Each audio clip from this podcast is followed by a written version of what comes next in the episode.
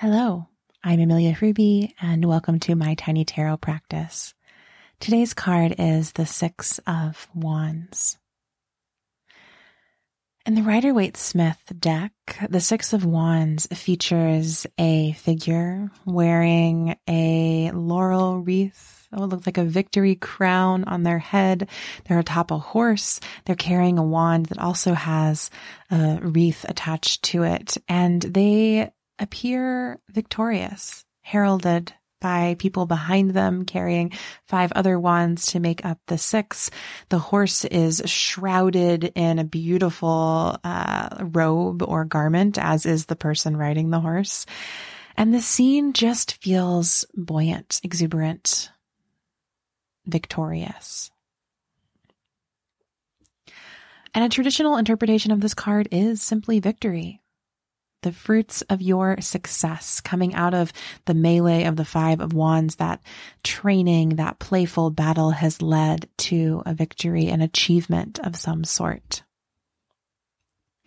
I also love how the True Heart Intuitive Tarot pictures this card. On it, there is an outstretched palm that has a nest in it and what appears to be, I think, a hawk sitting atop the nest wearing a crown and the six wands are like kind of coming out of the crown or uh, uh, making a halo of it.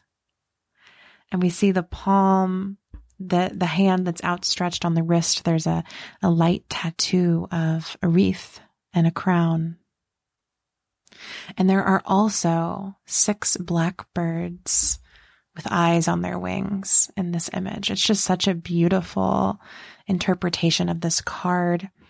And while the tr- while traditional interpretation is just victory, I think that the True Heart Intuitive Tarot points to something, um, another side of victory, of achievement. We see the victorious, beautiful golden hawk wearing the crown, but we also see six blackbirds because there is a shadow to every success.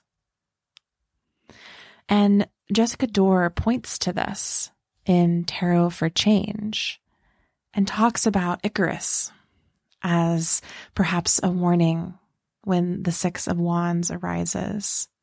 That we can be victorious, we can even learn to fly, but if we fly too close to the sun, it all falls down.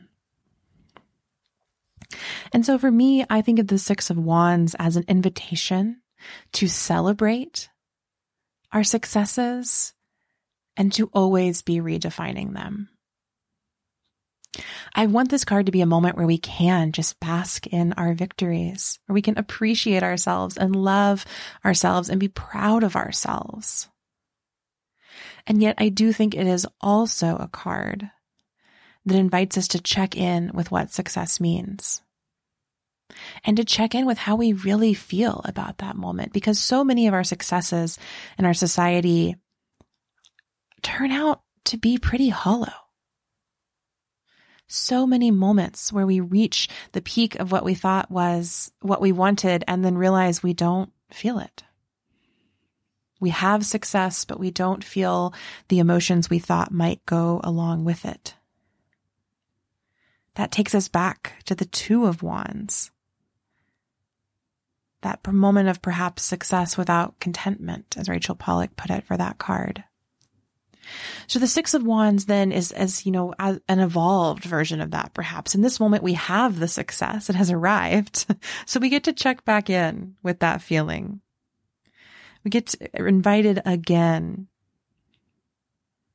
to consider our success. This time while celebrating it.